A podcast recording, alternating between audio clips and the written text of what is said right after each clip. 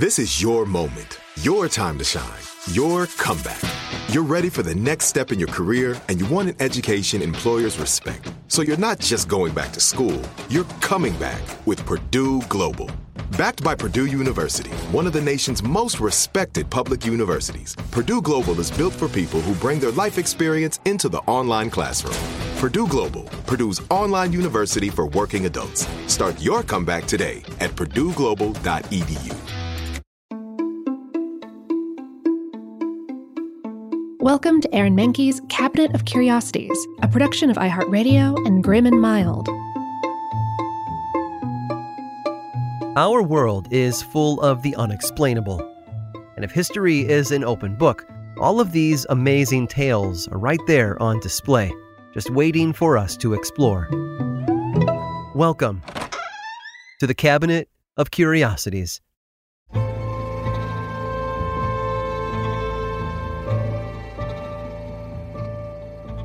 War is no time for civility. When two sides are fighting, they often resort to all manner of tactics to defeat one another. Be it guns or missiles or nuclear weapons, the end result of war is almost always destruction.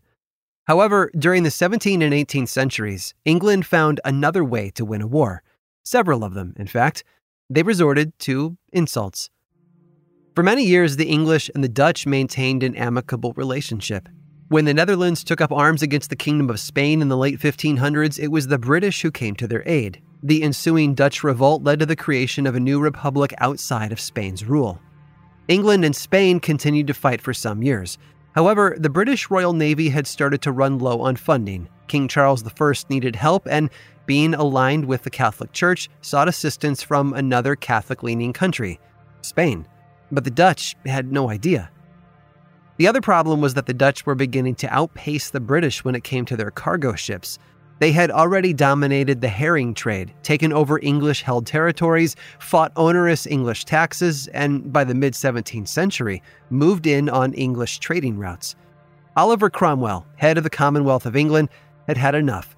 With his iron fist, he managed to rebuild the Royal Navy and present the first real threat to Dutch sea power. He took issue with their more reasonable freighting rates and variety of goods for sale. They also possessed far more cargo ships than the English.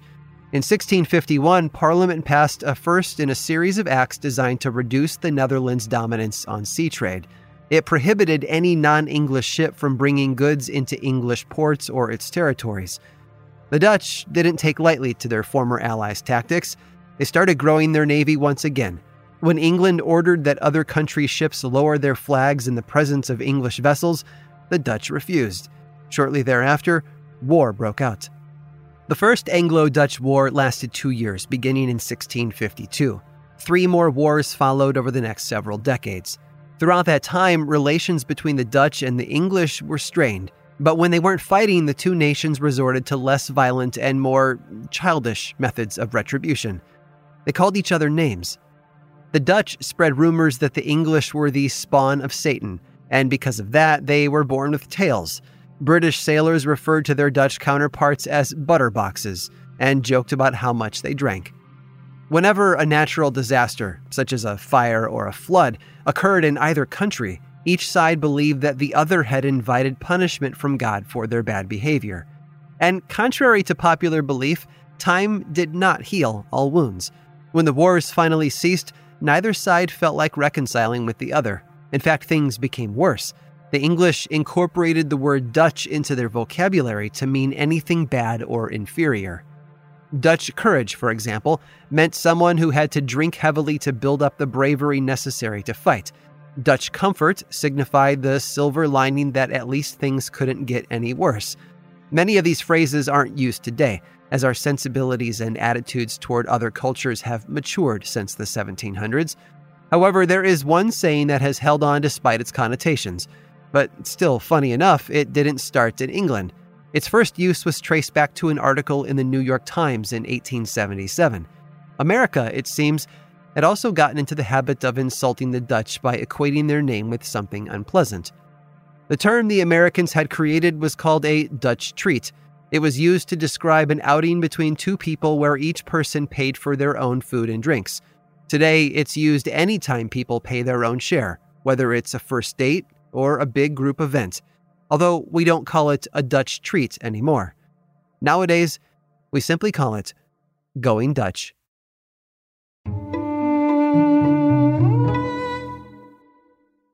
With AT&T in-car Wi-Fi, stay connected wherever you go and transform your vehicle into a dependable Wi-Fi hotspot. Powering applications like real-time GPS and voice assistant, navigation becomes a breeze. Even on the practice field, AT&T in-car Wi-Fi keeps you connected while in proximity of your vehicle. Work, stream shows, or finish homework without missing a beat. See if you're eligible for a free trial at att.com slash in-car Wi-Fi. Don't let connectivity be a roadblock in your journey. Always pay careful attention to the road and don't drive distracted. Wi-Fi hotspot intended for passenger use when vehicle is in operation. Compatible device and vehicle required.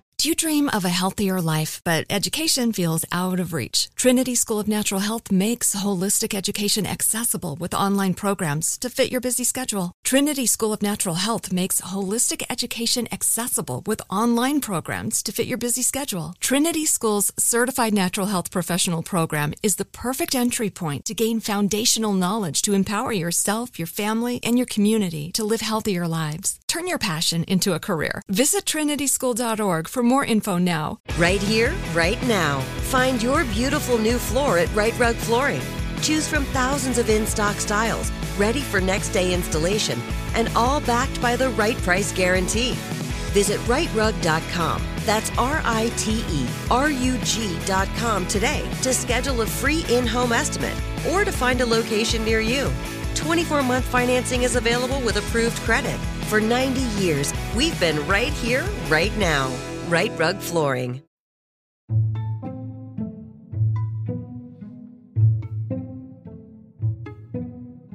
It was the golden age of the automobile, and Robert was an engineer who grew up just outside of Detroit, the heart of the American car industry. Like the rest of the country, Robert was in love with the steel machines racing across the open road. So when Robert became an engineer in the 1950s, he focused on how to help people stay safer in their cars. And that brought him to the idea of improving a common part of the car safety the windshield wiper. At the time, wipers had two settings on and off, but Robert knew that he could do better. He converted his basement into a cross between an engineering lab and an automotive shop. Hopefully, his new wife Phyllis knew what she was getting into when she married an inventor, because I can only imagine the array of parts and tools that would have filled his home workshop, separated from their laundry room by panels of glass. We do know that at the very least, Robert brought home a dashboard and windshield he salvaged from a junkyard to test out his new mechanisms. Motorized arms swept across the glass in front of him like arms of a clock, and Phyllis must have been patient because the work took Robert 10 years.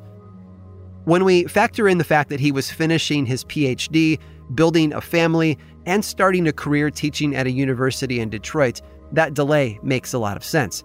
But he involved the whole family in the project. On days when it started to rain, they would all run outside and dive into the car so that Robert could test his latest version. By the end, his notes filled 23 books, each 300 pages long.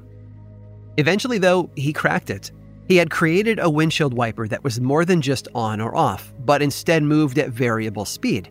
It was something new, and that made it valuable to car manufacturers around Robert's home. So he set up a meeting with the company he loved, Ford.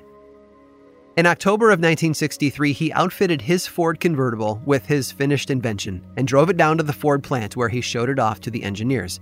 To Robert, the offer was clear Ford should buy his invention and bring it into the company. Together, they could make Ford cars safer for every driver. And when Ford called him back, it seemed like his American dream was coming true. But the second meeting didn't go quite the way he expected. When he arrived, they showed him their own version of the intermittent wiper inspired by his own creation. Of course, they didn't have the benefit of Robert's 10 years of work, so they showered him with questions, and he answered all of them. Show us how it works, they asked him, and we'll buy it. And as their conversations continued over time, it seemed like Robert was on the team. But then the line went dead. When Ford finally rolled out cars with intermittent wipers in 1969, Robert and his invention weren't even mentioned. And once it was on the market, the invention spread. How far? Well, the idea was so good that eventually Robert's son Dennis brought home the controls for a new system being used in Mercedes cars. When Robert cracked it open, he realized it was also a copy of his design. It was a massive blow. And for years, Robert struggled to come to terms with his life's work being swiped by the biggest automakers on the planet. But Robert was a fighter. Fortunately, he had filed for a patent back in 1964. And when it came through in 1967, it gave him what he needed to take the fight to big companies that were scooping up cash from his contribution. It wasn't easy, though. In fact, the battle was hard enough that Robert's family suffered. He poured everything he had into the struggle, not just for the money, but for his work to be acknowledged. And there were major losses along the way. Robert often represented himself when no one was willing to take on the fight against big companies like General Motors, and those cases didn't always make it far. But in the end, Robert would get some wins as well. A jury ruled against Ford in 1990, and a judgment against Chrysler ordered the company to pay him $30 million. It was even appealed all the way to the Supreme Court, as the company tried to duel the inventor into the ground. Fortunately for Robert, the justices refused to bend to the big company's pressure. It became a classic story of the underdog coming out on top. But there's one more thing that makes Robert's invention fascinating. You see, the whole project to prevent car accidents started out with an accident, and a bad one, but not a car crash. You see, when Robert was on his honeymoon, celebrating his brand new marriage, he did what so many people do and popped open a bottle of champagne. And that's when the cork became a dangerous projectile. It hit young Robert in the eye. His new wife Phyllis rushed to his side as the blood ran down his face. The injury was bad enough that he lost most of the sight in his left eye. In the end, it was Robert Kearns' own accident that inspired an invention that would come to define his life's work. All inspired by the original intermittent wiper that we all benefit from every day the lid of the human eye.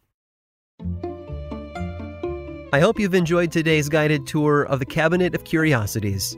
Subscribe for free on Apple Podcasts or learn more about the show by visiting curiositiespodcast.com. This show was created by me, Aaron Mahnke, in partnership with How Stuff Works. I make another award winning show called Lore, which is a podcast, book series, and television show and you can learn all about it over at theworldoflore.com. And until next time, stay curious.